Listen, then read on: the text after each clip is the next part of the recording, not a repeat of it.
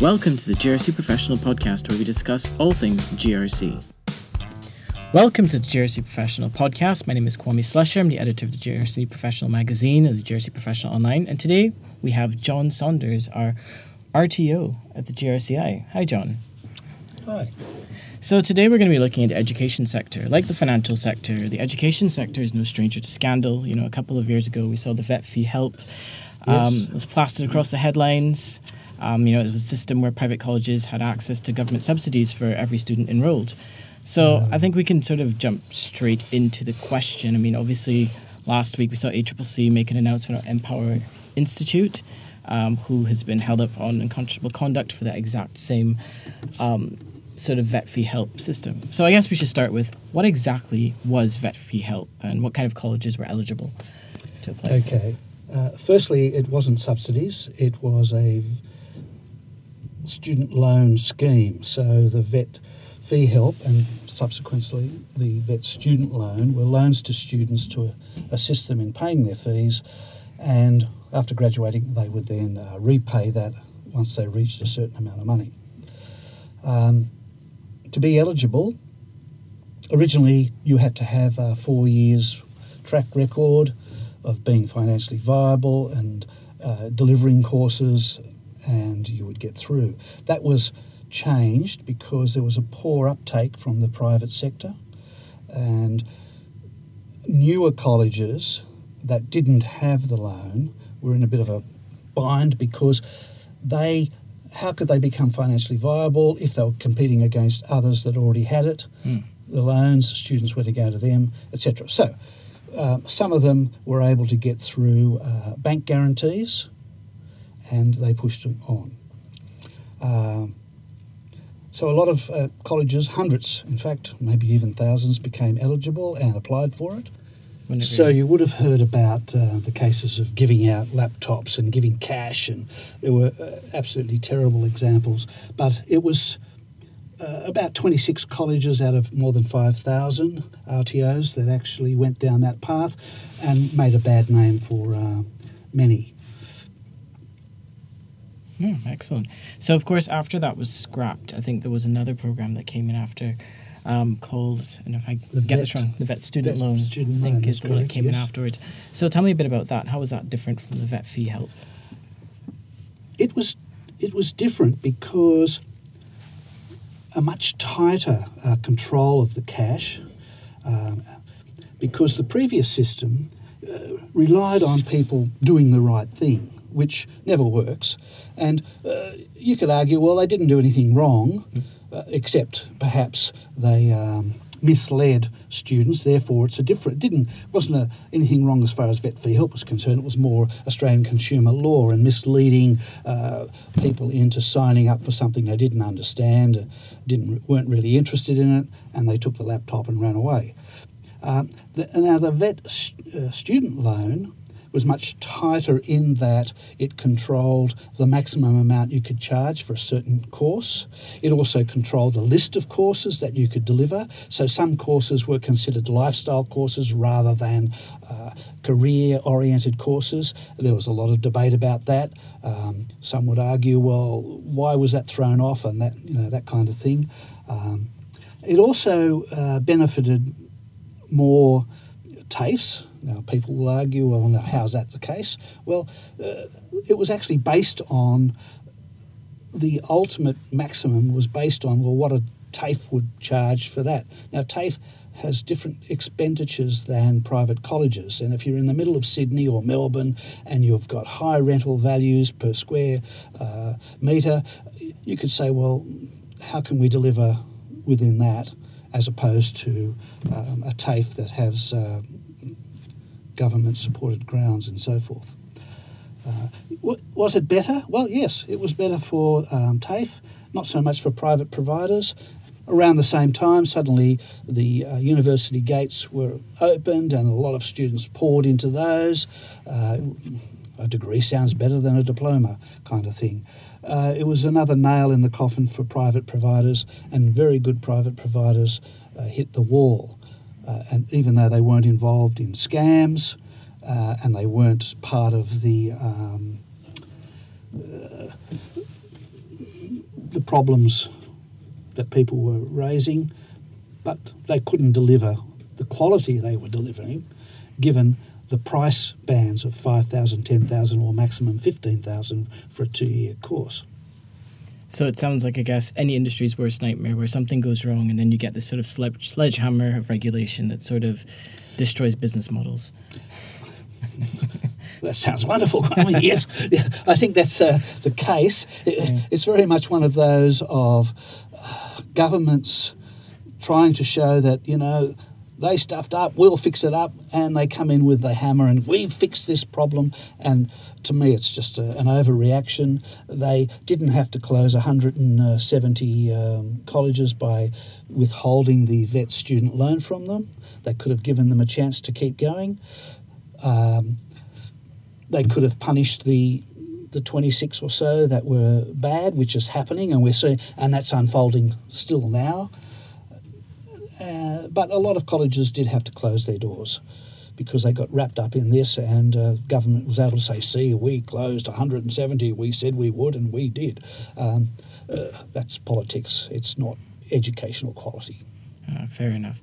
Well, I guess what is an interesting thing if we pull back a little bit from the, the vet fee help and the vet student loan, um, when you identify the, I guess, the breach of the competition law, it of course shows compliance challenges that obviously were evident within those colleges.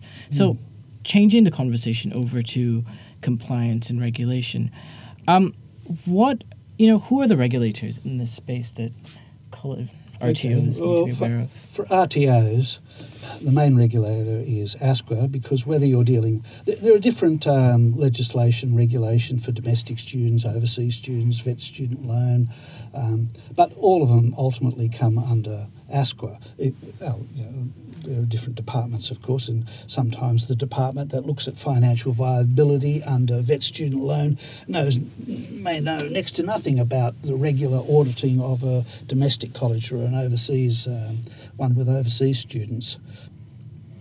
And what is engagement like with the regulator? Do they share a lot of information? Do colleges understand what is expected of them, or is it sort of a lot of a guessing game? it can feel like a lot of guessing game because the the posts keep changing, as they say, and uh, things get redefined. ASQA itself is under pressure because they um, have to be a, a neutral revenue, this is my understanding, and so they, they don't have the funds to go doing all the things that they used to do, and they used to often just look at um, documents. You know, what's the refund document? Uh, what's this? What's that? Uh, these things are more form than substance, and colleges would rightly in those days make sure their documents were perfect. It didn't matter what they were doing in practice, the documents were perfect. Well, those days are over. So now it's more along what ASQA calls the student experience or the student centered approach, I think. Um, and colleges have to look at this. Uh, ASQA has taken the old rules and they've jumbled them all around into f- these groups, like five groups. And the first group is the marketing area, a recruitment area, and then the second part is about enrolment procedure. The next part is about the support they get. Um, now, the support they get, of course, uh, if you're looking at student experience, that is the pri- the primary thing. If you talk about student, what do students want at the college? Well, they expect to get support, whether it's face to face, whether it's online, whatever it is, and that's what genuine quality RTOs do, whether they're TAFE or or uh, private providers. Does ASQA really look at the support? No, not really. They just brush over it. It's it's easily 95% of student experience, but ASQA hasn't got time to go into a classroom. They don't go and look at what that assessor's really doing. They just, again, look at the paperwork. They look at um, how do students evaluate those in the questionnaires? Uh, what level of complaints are they getting from, from students or others? Um, and when students finish the course, they might get a, an invite, I think, via email. Uh, they get an invite to fill in a questionnaire about their training. So uh, ASQA gets this feedback and they use that as part of making decisions about the level of support and, and what's happening. So I'm hearing a substantial amount of regulatory risk there, but also the classic case of the under-resourced regulator. yes, yeah, yeah, absolutely. Because uh, to, to me, the support area and the actual experience of the student is the most important part, and it tends to be just one part of the lot, and it's kind of uh, brushed over. Uh, they, they also look at uh, what happens when they finish they, you know, which is the completions rate, that kind of thing. I mean, completion rate may doesn't necessarily mean high quality. It could be a poor product and they're easily getting through, uh, or they're getting through uh, with um, very low level uh, assessment materials and so forth. But ASQA has moderation and they also have validation.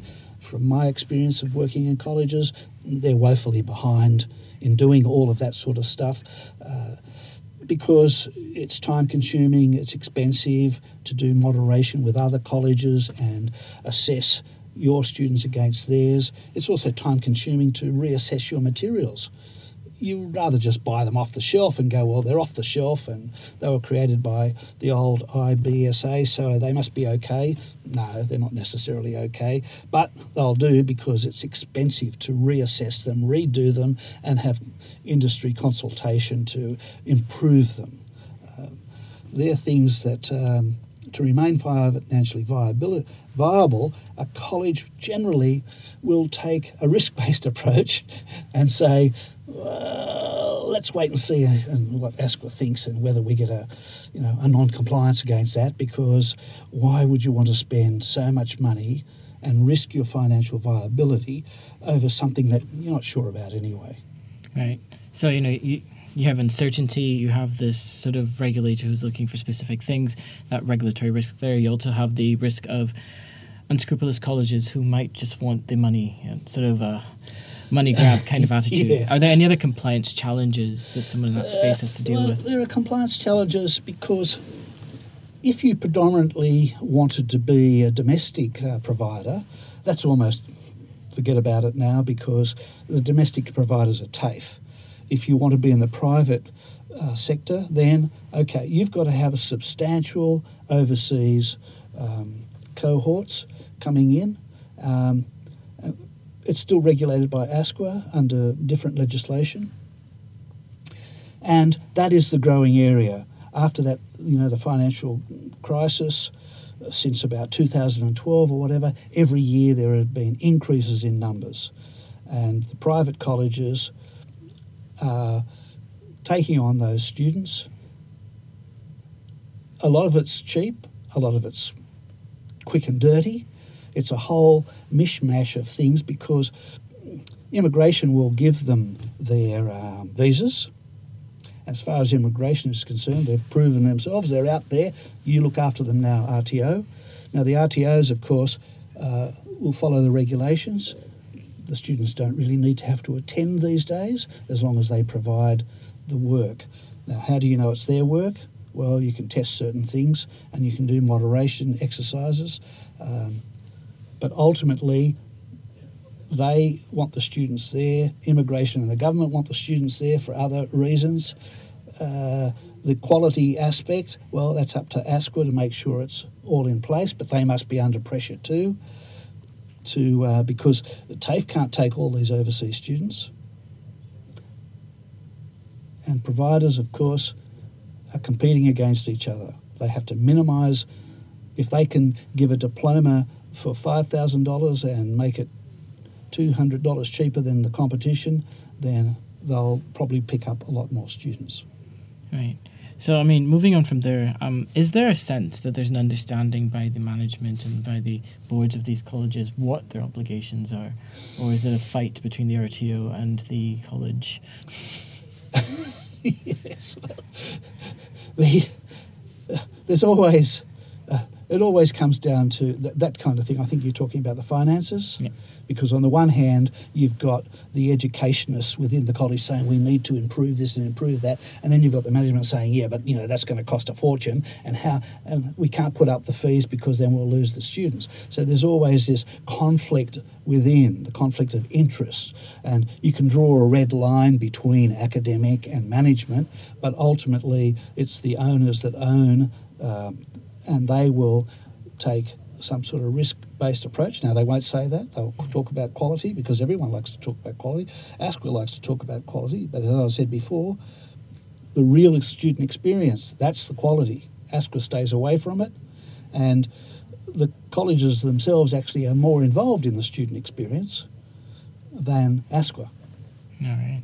So coming down to the last question, Right. um, you know, what advice would you give to RTO managers and you know those those charged with the risk and compliance duties in this space who are trying to get it right? Hopefully, from a quality perspective. Right. Okay. Uh, that's that's a tough question. Every every college uh, um, has their unique concerns, and the CEO owner will be aware of those. Um, they would really like to employ the best trainers they can get, and they'll advertise. You know, we're a quality provider. We want exceptional trainers who care for the student. The reality is, those exceptional trainers cost maybe 50%, 50% more than a qualified trainer. Trainers, because the real quality comes from the trainer and the student together, whether it's online, whether it's face to face. You put them together, that interaction creates the quality. Nothing else is really important unless you've got that right. Now, can they afford those quality trainers at the price that they, they need, need to pay for them? Well, no, many of them can't. And so they have to settle for something less. I always believe that it's the, the student experience is what happens between the trainer and the student. That's where the quality comes from. Can you actually afford the best of the best? Uh, can you charge that higher price and get that quality because you're well known? Well, there's not many colleges that are well known. And if you look at some of the colleges that are going down now, and they're still going down and they've been declining over the last five years, some of them have got a long history and they were known for quality. They were known for caring for their students, but they but they charge that higher fee, and people are walking away from that and Mm. going, "Well, I don't want to have a vet student loan that's extremely high when I can do the same thing over there." Overseas students are not going to enrol there. They're going to go for, "Well, I can do the diploma there. Why should I go there?" Uh, so this is the the problem that faces all of them, being competitive but still trying to maintain sufficient quality uh, in the marketplace. All right. Well, excellent. Well, thank you very much for your time, John. Thank you, Kwame. This podcast was a production of the Governance, Risk and Compliance Institute, and the music was produced by Rob Neary.